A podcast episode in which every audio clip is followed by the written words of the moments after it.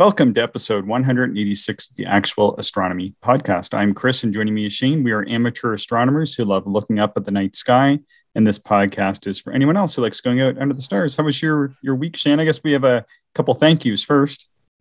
Uh, yeah, yeah. Thanks to some new Patreon supporters, uh, uh Stephen or Stefan, um, and then uh, Chris as well. So thank you very much uh, for the uh, the Patreon support, and really, again, thank you to all of our supporters. It really does help, and um, I think it's awesome. Yeah, thanks so much uh, to the both of you and to everybody else who's made uh, some contributions. Um, you know, we do really appreciate it. So, uh, how was your week, Shane? try that. um, pretty boring actually. So you yeah. know, back back to work, back to the grind. Yeah, um, I hear you. And we're still not out of this cold snap. It's uh, it's been chilly, as you know. Yep. Um, we got a little bit of snow. Um, some people probably got more than a little, just depending on where you were situated with the way the wind blew. But um, yeah, and just again, not really any observing. It's been cloudy and cold. Although uh, this coming week, it looks better for us. Uh, yeah, it's warming up and it's supposed to be clear. Um, unfortunately, we'll have a moon in the sky, but still, I'll be I'll be out in the backyard regardless. Yeah, sounds sounds good.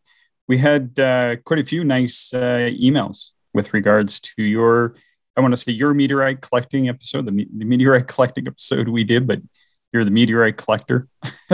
yeah yeah um you know that that was kind of a weird episode in a way right? It, it's not visual astronomy so i wasn't sure what the uh, uptake would be on that one but seems favorable and uh yeah i i i think it's a fun part of the hobby in a way like it's an extension of uh astronomy and you know i think because uh, like i think one of the things that draws visual observers to a telescope is there's just a different feeling or a different connection when you're looking at an object through a telescope rather than looking at a photograph.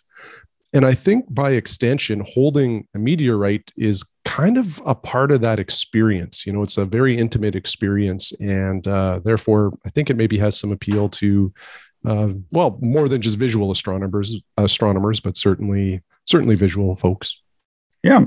And uh, sort of on that, uh, our Chef Ozzy had uh, had a, I guess a question and a, and a comment. He said, uh, "Does the snow on the ground mess with the viewing?" So they had quite a bit of snow down in the area he's in, and he was wondering how snow can mess with uh, you know with with observing, or does it have any impact on observing? And then he, he had added that uh, uh, that Shane, you could be a motivational speaker in that episode on meteorites. Uh, makes me want to go out and search for some. So, yeah. what what are your thoughts on the on the snow's impact on observing?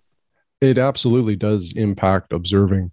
Um, you know, snow is white; it's exceptionally reflective, and it reflects a lot of the light pollution that's around you. And you know, an example is in my backyard. In the summertime, uh, when there's no snow, at night when there's no moon, it's dark like you know you you would need a light to see what's in the corners of the backyard and all of that kind of stuff um, in the wintertime you don't need any lights. Like you can just go out in the backyard and it's no big deal. Uh, similarly you know if you go for a walk outside even outside of the city uh, in the wintertime that snow reflects you know any light that's out there and it makes it bright enough that often i don't need a flashlight anywhere that i go. And uh, as such you know it does I, I don't think the skies are quite as dark you know uh, in the wintertime because the snow is reflecting a lot of light upwards so i don't know what your thoughts are on that chris but that's my opinion yeah, I, I, I, agree with all that. What, what about on like the stability of the skies? Do you think it has any impact on on how stable the sky is sky is as well, or does it have any mm. any impact on that? I don't I don't think the snow does. Um, I think what can happen is if the air temperature is cool enough, um, and I mean like really cold, you probably need to be hitting the minus 40s. Um, although somebody will probably correct me on this. Um, if it gets cold enough, you get a, a, merger of you know one or two of the uh, layers of atmosphere. You know because as mm-hmm. you gain altitude, the air gets cooler. So if the ground air is cold enough, it sort of merges with the next layer, and then essentially you're looking through one less layer, right, of, of temperature change and, and potential uh, impacts on seeing. So does snow affect uh, the the actual seeing? I don't think so, but the air temperature can. But you know, if it's that cold, you're probably not doing a lot of observing anyway. Yeah, yeah, okay, yeah, that sounds good. Um, and Clark sent uh, sent a nice email on uh, on the meteorite episode, and uh, shall I read it? Yeah, yeah, go ahead. Um, I, I think it's pretty neat. And uh, we did have Clark on a previous episode, Clark and Randall, um, mm-hmm. talking about the Galileo telescope and, and a few other things. So it was, uh, I really enjoyed this email. I'll let you, I'll let you take over. Yeah. And uh, Clark is a good friend of mine. So we spent a lot of nights observing together when, uh, when I lived in Ontario. So uh, anyway, Clark writes, uh, I enjoyed the meteorite episode. It made me really think about some of the things that I've noticed. Attached is a photo I took from the upper deck of a cruise ship while my wife and I were uh, were cruising in September uh, of 2014. He said he took the image on September 13th, and he said uh, they were out on the Pacific. And he says that my attempt to capture a beautiful late sunset didn't turn out too well. My point and shoot digital camera sent the ISO very high to compensate for the low light, and this made the image very grainy. He said, I took the shot. Immediately afterwards, I heard oohs and ahs uh, from various groups of, of people around the deck. It was a very bright fireball that broke up as it headed roughly west. And uh, some people thought it was a flare. He said, I took two more photos of the sunset after the meteorite had vanished. It wasn't until I checked my first shot that I noticed I actually captured the meteorite without even knowing it. So that's pretty cool. Mm-hmm. Then he goes on to say the exposure was automatically set by the camera to one eighth of a second. The meteorites or the meteor's reflection can be seen in the water. And he said I was shooting through a glass wall that led to, and that made some strange reflections. And then he said uh, this was the departure date of the cruise ship uh, heading up to Alaska, and it was there for a few days uh, before he had enough uh, internet connection and uh, realized that uh, many hundreds of people had reported the meteorite in both Canada and the U.S. So that's pretty cool. Yeah, um, I, I, I, love those types of stories um, because often these really bright meteors or meteorites will have uh, a number of people that see them, and if if you are doing any kind of photographic work around one of these observations, even if you don't think you've seen it or, or captured it in your photos, it might be worth a second look because you just you never know what the camera can pick up, and uh, I think it's pretty cool that that Clark got that on the water, you know, where I think probably hundreds of those observations were all from land. So that's pretty neat. Yeah. And the the other story that he mentioned was uh, a meteorite that was found by a golfer. He says the, the other story is about a meteorite that was found by a golfer in Kitchener, Ontario on July 12th, 1998. The golfer heard something hit the ground uh, at the sixth tee, and he immediately picked up the rock. It was a meteorite the golf course is only about two kilometers from Clark's house. So um, maybe uh, next time, he says. yeah. Um, and then there's a plaque uh, in the registration area of the golf course uh, on permanent display uh, with a full scale replica of, of the meteorite. He included uh, uh, some photos of that too, which was which was pretty cool. I, I hadn't I hadn't recalled that one exactly, but that's that's pretty amazing. That I mean, that's almost like a hole in one that's almost better than a hole in one. oh, it's way better than a hole. Well, at least for me, it would be better yeah. than a hole in one. Um, and that was a pretty good chunk of meteorite. Like it was a decent size. Um, like you know, softball if, size, wasn't it? Or yeah, I would say that's pretty that accurate. Big. Which like hard, hard to tell in the photo. Yeah, yeah, but it's certainly bigger than any of the ones that I have. And, um, you know, if it is about a softball size, that would be worth a, a fair amount of money, I would assume. Mm-hmm. Yeah, very cool. Yeah.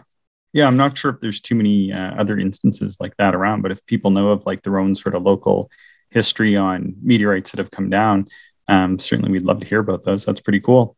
Yeah. And, and, and like this particular story, I think is, um, is, is like a very rare story where, you know, the, the recovery of the meteorite was by the person that heard it fall. You know so like this thing was probably on the ground for no more than a few minutes before this person picked it up. And um, you know one thing one thing i didn't mention uh, on the meteorite episode that some people wonder about is like if there is a fresh fall how long do you have to wait for it to cool off or to become safe to uh, recover mm. and the answer is it's immediate you don't you don't have to worry about uh, uh, temperatures at that point um, it they'll reach a very high temperature in the atmosphere uh, upon entry. But once they're in our atmosphere, uh, the cooling begins very fast. You, you know, like they're they're moving through cold air at a very high rate of speed. They're metal, so they're a good conductor of temperature, uh, or they have a you know a lot of metal in them, so you know it conducts temperature fairly well. And uh, by the time they reach ground, um, they're cool enough to touch. Yeah, yeah, no, that's uh, that's really neat. I think The Simpsons did an episode on that. Oh, really? well, like there was a episode where a meteor or a comet or something was going to hit the Earth, and then Homer made this proclamation that it'll probably just burn up in the atmosphere and leave something the size of a head of a chihuahua. And then they're all standing there watching it come in, and then it comes in and it sort of bounces along the ground, and there's a chihuahua there, and it's about the size of the head of a chihuahua. anyway, kind of reminding me of that. There's a there's a Simpsons episode for everything in life. Yeah, I guess so. I guess so. Um, we had lots of uh, feedback from uh, from the the sketch that we received on the James Webb Space Telescope. So just refresh our viewers on on that sketch that we had from Eric. Yeah, so Eric is a uh, RASC member in Calgary, and uh, we've talked about Eric uh, uh, a few times on on the podcast. He has the uh, suitcase Dobsonian and uh, does a lot of observing. And one of the things that he attempted was to visually observe the James Webb Space Telescope as it's traveling to its L2 orbit. Um, now, keep in mind that I think this James Webb Telescope is it even the size of half of a tennis court? I'm, like, I'm not sure. It's it's quite small. It's, it's like a tennis court or or yeah. so now that it's all. Anyway, it's it's not a massive object. It's big. No, but, no. And, and, and anyway, um, uh, Eric tried once, I think, and failed. And then on New Year's Eve night, so this would have been actually the, now the morning of January 1st, because it was just after midnight. Uh, him and a friend went uh, to the local observatory, the, the RASC observatory, and I think they have a C14, uh, yep. a Celestron 14 inch Cassegrain. And uh, the two of these folks decided to see if they could find and track the James Webb telescope. Um, now, uh, at, at, this point in time, it was about 750,000 kilometers away from Earth, which is roughly twice the distance uh, of the moon. Uh, so it's a long ways away. And again, it's about the size of a tennis court, so quite small. Um, and I think it was around magnitude 14 ish, uh, were Eric's estimates. But anyway, what's amazing is Eric and his friend observed it and plotted it over the course of about an hour and a half or two hours as it moved uh, against the background stars. Um, so Eric sent us a sketch. Um, with his permission, we tweeted it out from uh, our actual astronomy uh, Twitter account and it's been by far our most popular tweet that we've ever sent. There was a lot of interest in it, um, and a lot of uh, a lot of real cool feedback too uh, in the in the Twitter comments. Yeah, yeah, it was really really neat to see that. I think I I, I mean I know when you sent me the you know the screen capture, it had about eight thousand views or something like that, or impressions or whatever they call it. It was pretty cool. Yeah, it's pretty amazing um, and then I, and then we had a photograph sent yeah. to us. Uh, do you want to talk about that? Yeah sure yeah. Um, so after we, we had received eric's and, and sort of put that out then we received uh, a photograph from stephen and shows the uh, james webb kind of I, I, forget the interval of his uh, of his images because he sort of has them all in the same photograph. And you can see that there's like a little line and then a break and it looks like a dotted line and then it gets sort of brighter um, towards the end, I guess it was flaring up, and he had talked about the flaring and whether other people had noticed it or what. I, I hadn't heard of this. I mean, there's I think there's probably so few people that have observed or imaged it. Um, I really don't know, but uh, it was really neat to be able to to actually see kind of this this image of uh, you know of the James Webb. I, I just think it's so cool how how these folks are are imaging and observing the telescope. You know, it's pretty cool. Yeah, yeah, it's amazing. You know about the flaring. What's really interesting about this is um, we're we're going to have um, uh, Mary McIntyre on the podcast. I think in February timeframe. Mm-hmm. I, th- I think you'll talk about that here at some mm-hmm. point. Um, so um, Mary has a Twitter account as well, and, and does a lot of uh, uh, uh you know sketching and, and photographs and posts them on the Twitter. Um, one of the things that she imaged um, was the James Webb Space Telescope. Oh, cool! Eh, but what's really cool is, is in her photograph there was like a, you know again it's this pretty long line of light, Um, but within the line, there were like two flare ups. Um. So certainly something is going on, whether the James Webb is rotating as it travels. Mm. Uh, I'm not sure what causes that, but uh, I definitely noticed it in her photograph as well. Hmm. Oh, that's interesting. Yeah, I, I hadn't seen any other ones other than the ones that uh, that uh, Eric had sketched and uh, and Stefan had sent us. So yeah, pretty cool. Yeah, well, and, and it's such a rare opportunity probably to uh, to do this. Um, I'm I'm sure. I guess once it's in orbit, somebody will be able to pick it up uh, with a photograph. Um, you know, likely with the right aperture and everything like that. But maybe not. You know, I'm not sure what its magnitude will be at that point. So it's pretty cool that people are taking advantage of the situation. Mm-hmm. Yeah. No. Exactly. Exactly. So, um, yeah. Have you been reading anything? Uh, or doing any any other astronomy related activities? I, have been doing some stuff, but we'll get into that in a second. Yeah, I, I so I got uh, Hartung's astronomical objects uh, for Southern telescopes. Um, oh yeah, what do you think of that? I really haven't had a chance to go through it in, in much detail, other than um, yeah, you know, I'm I'm surprised at how far north it goes. uh, and you'd mentioned that already on yeah. the podcast, um, but yeah, it uh, it looks like a pretty good book. Um, what I like so far is uh, just the organization of it um i just like you know how it's all put together but uh the other thing too is and i always appreciate this in any kind of astronomical guide is um when they talk about like the aperture of telescope that they're using and then what they see through that aperture um, I think that that's pretty cool because it helps build the right expectations for astronomers and, and myself yeah. included, because, you know, the view through a 60 millimeter uh, refractor compared to a 12 inch Newtonian to, you know, whatever else you want to put in there is very different. So um, yeah. I always appreciate when they, they talk about the aperture in conjunction with what you can see. Mm-hmm. Yeah. Yeah, no, exactly. Yeah, it's pretty cool. I, I've read through the uh, introductory chapters on on different types of objects. Now, those aren't written by Hartung, really. They're they're updated by uh, by uh, Frew and Malin, uh, who are the uh, who are the people who who edited. I think in the '90s when they released uh, this edition. Um, but it makes for it makes for a good read. Um, I mean, they refer to it as being more of a of an expert or or at least an intermediate um, text. But you know, I think with these uh, these reference books, they can really sort of grow with you as as you go through your observing journey. Yeah, yeah, totally agree. Um, I'm excited to get into that one for sure. Yeah, um, and I've been reading the Steinicke's Herschel book. I have it here. What's it called? It's called William Herschel, Discoverer of the Deep Sky. Um, yeah, so I've I've read a couple sections of that so far. I mean, it is it is huge. It's about two and a half inches thick and really heavyweight paper. And uh, yeah, it's uh, I mean it, it's really interesting stuff. I'm I'm not like a huge William Herschel, um, and I don't want to say fan or something like that, but you know I, I don't have that much experience reading um, material about Herschel, but uh, you know it seems pretty good and pretty interesting to me. Yeah, well, that's cool. I remember you saying that that book is like quite heavy and not yeah. something you would probably be reading in bed you know like it's just yeah it would just, crush you yeah yeah yeah you you, you would uh yeah you just wouldn't last yeah yeah no for sure so yeah kind of reading that for like 15 minutes every morning this week kind of thing i think at that rate it will probably take me until the summer to uh, to finish it yeah yeah well it's how you eat an elephant yeah one year at a time. All right. um, I got another soft case because I got a whole pile of astronomy gear around. It's not really a big deal.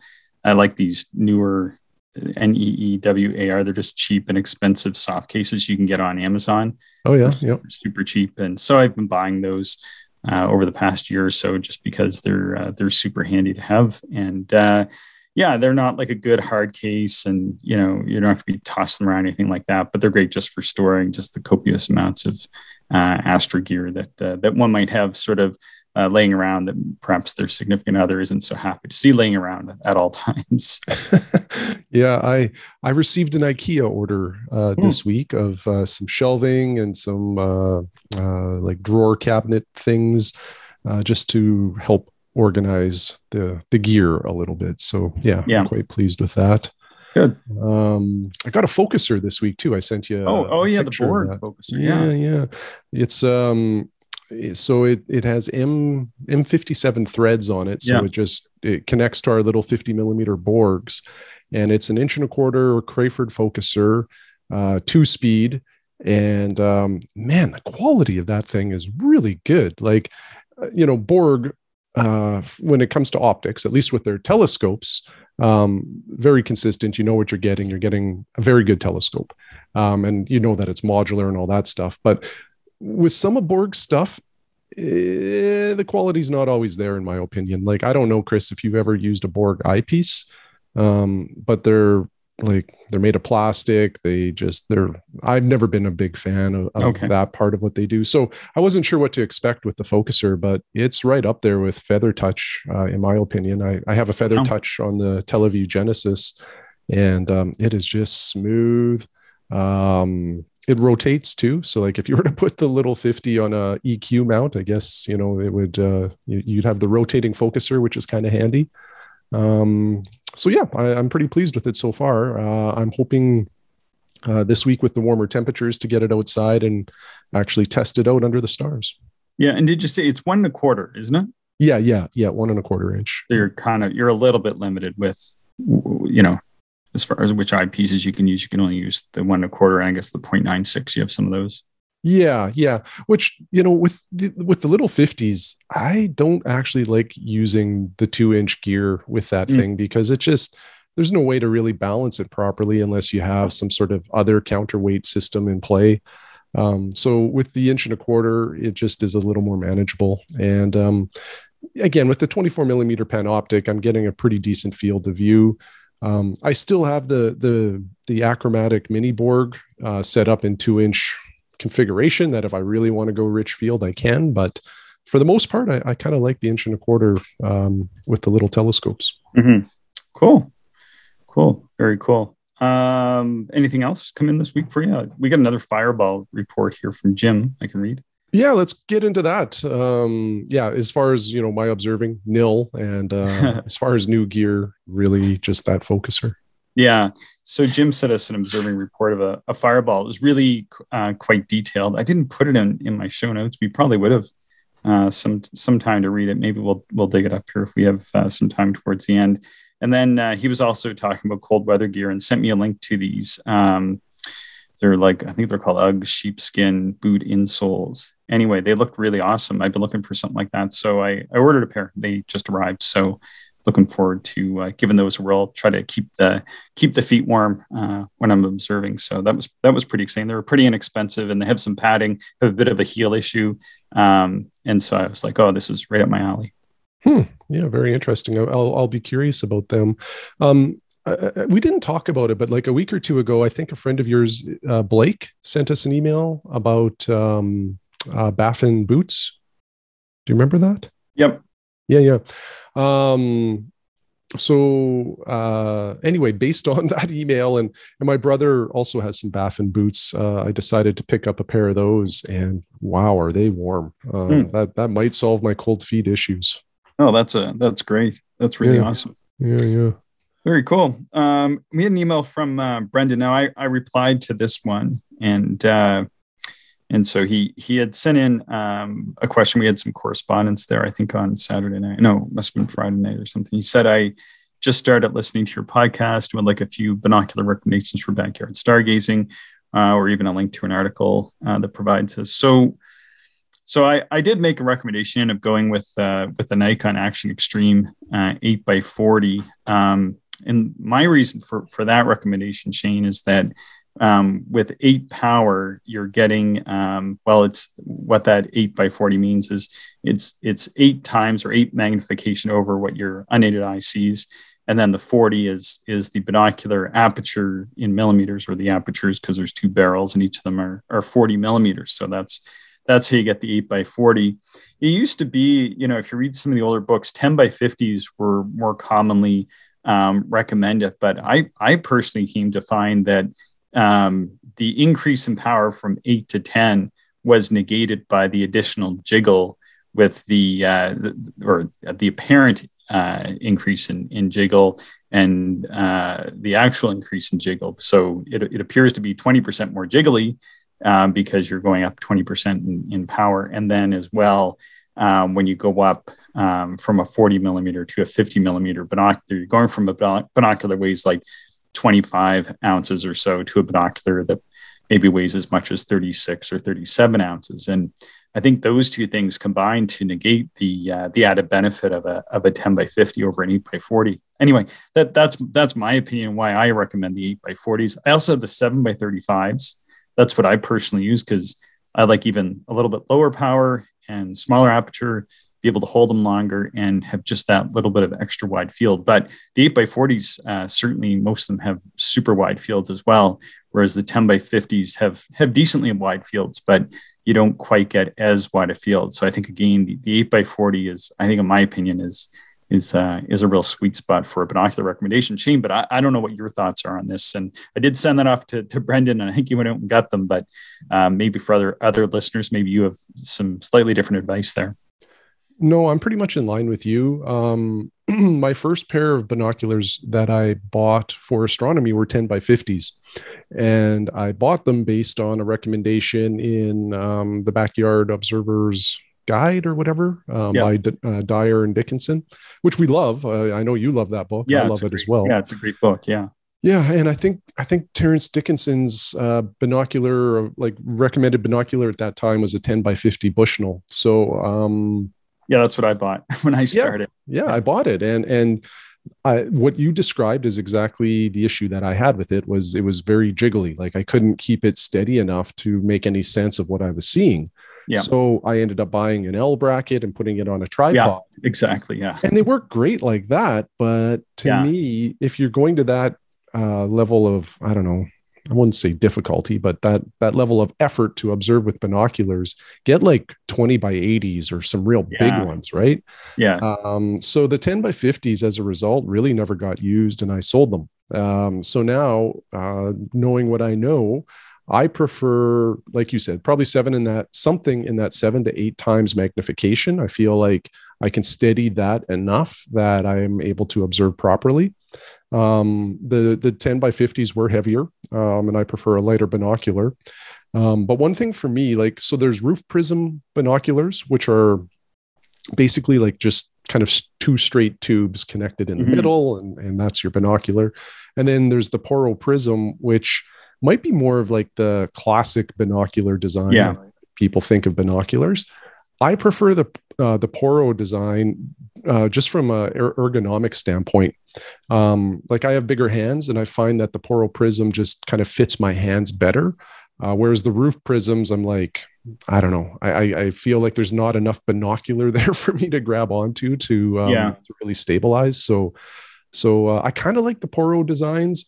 And, also, um, maybe one uh, optical advantage of the porro design is I think it's easier to manufacture a porro binocular with with higher quality yeah. than it is the roof. Like if you want a real good roof prism binocular, you're probably paying a lot more for that than you would for a comparable porro Yeah.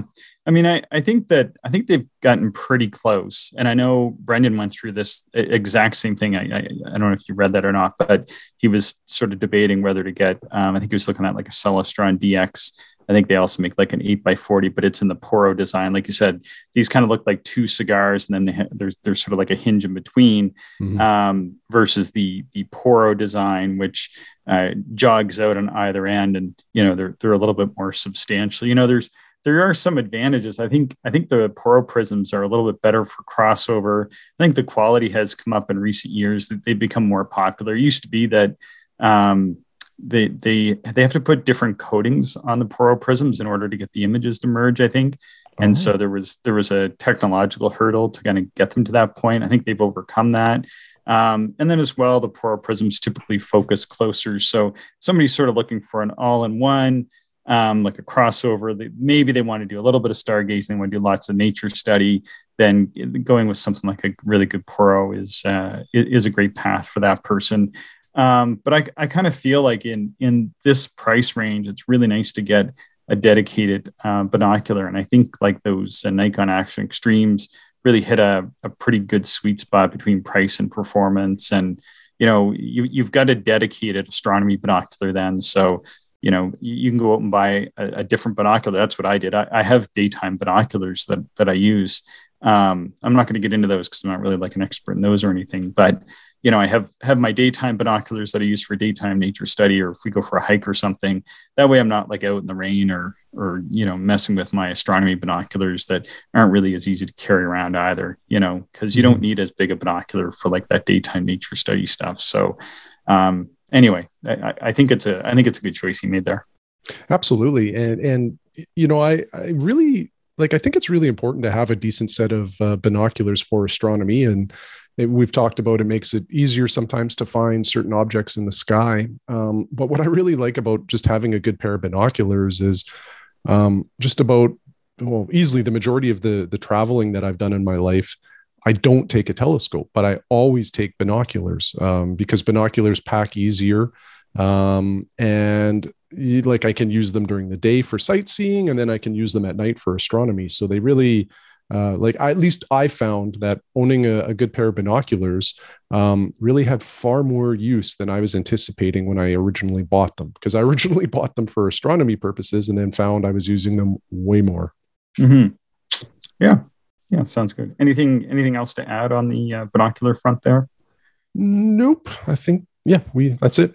All right. Um, we've we've had uh, qu- quite a few listener questions and show ideas and suggestions. Um, I was talking with Mike over the break and uh, just kind of seeing if he had any any ideas or suggestions that uh, that he might think we we could uh, dive into for some episodes. And he sent us a nice list of about half a dozen. He he sent one. I, I, thought all his suggestions were great. There was a few that I really liked. Like one is that we haven't really gone into the binoculars like super deep as much, like parallelogram mounts and all that kind of kind of stuff. And I, I, think maybe we're overdue for doing um, more of an in depth, like more of a like an expert binocular uh, or more advanced binocular um, episode. You know, I don't know what your thoughts are on that yeah there's there's a lot we could cover there like you mentioned there's the mounts um, there's uh, there's different guides you know like books that you can use to um, yeah. guide you through an astro like a binocular session there's chairs there's um,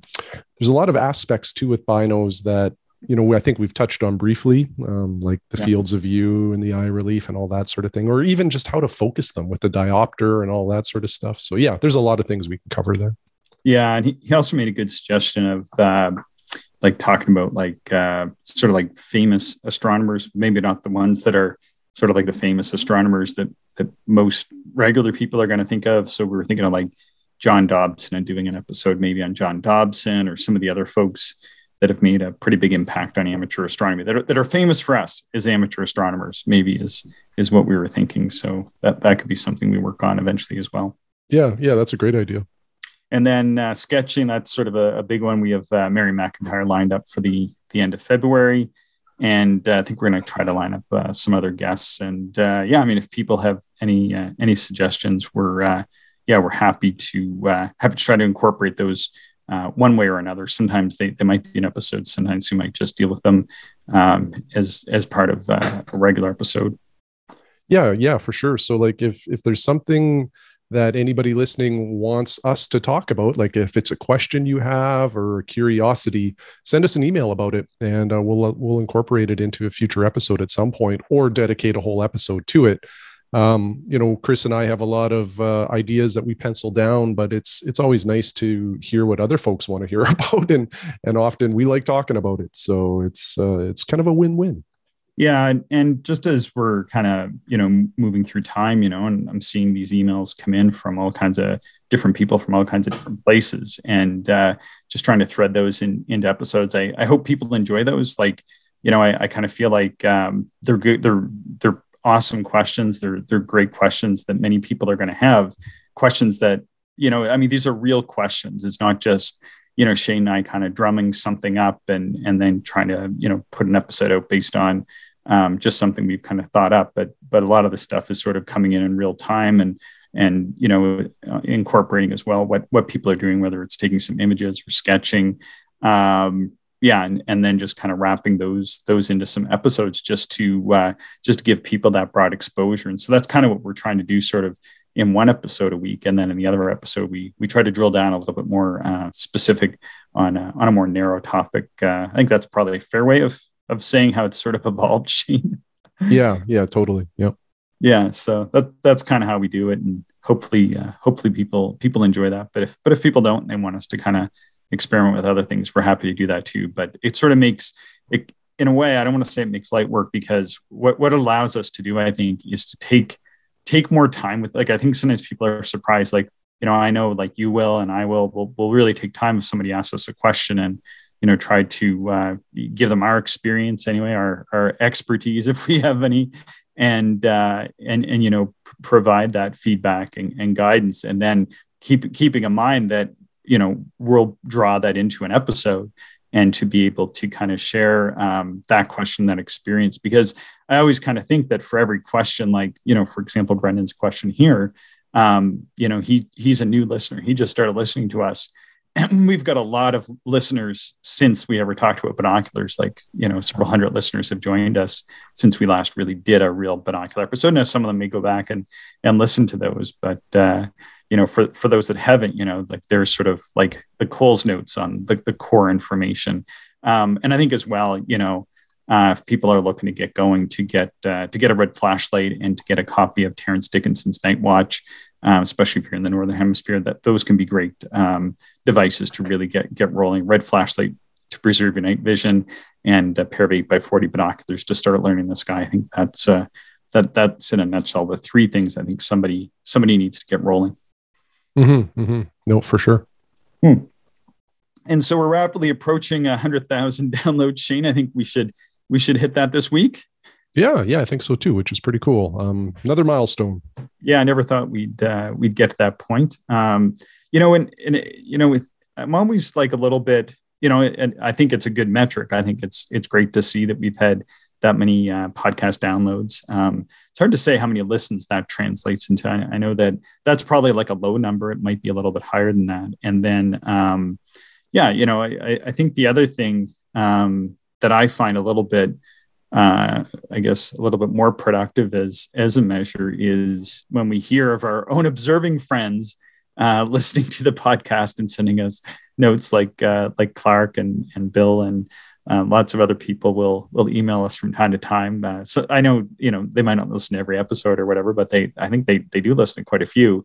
Um, you know, and and Dave and uh, the sort of list goes on and on. Um, and it's really cool because in a way, oh no, of course, Mike. Um, and, and in a way, I mean that that's kind of what we're creating it for is is for those um, for those other amateurs that are out there that we've met over the years, and that that's I think kind of who we keep in mind when we create these episodes, isn't it? Yeah, oh yeah, absolutely. So anyway, that's that's sort of something that uh, that that you know I just kind of want to share with people. And it's pretty cool, you know, people sending in observations, sketches, suggestions. Uh, some people have come on as guests. Um, you know that, that that's really cool because the the podcast doesn't it doesn't make itself. And we just do this for fun. So um, by hearing from people and and by seeing that uh, that's sort of the people that you know we, we were hoping might listen to it like our observing friends um, that's really cool. I know some people create podcasts and they just sort of roll it out to their friends or whatever. Um, and i think we maybe even talked about that when we started this but you know i think by kind of doing this and sort of you know imagining that that there's other like-minded people. There's a lot of people out there that are similar to to our observing friends and and maybe maybe dissimilar. Maybe people that aren't very similar to our observing friends at all but they've kind of come along for the ride and they reach out and and tell us stories and and send us observations that uh, you know i never would, would have even dreamed of. I know like our minor planet episode really took off in a way that um, i know surprised me and uh, you know I, I know we'll continue to try to provide that that kind of content in, in the future based on the feedback of the listeners. Yeah, absolutely. Yeah, pretty cool.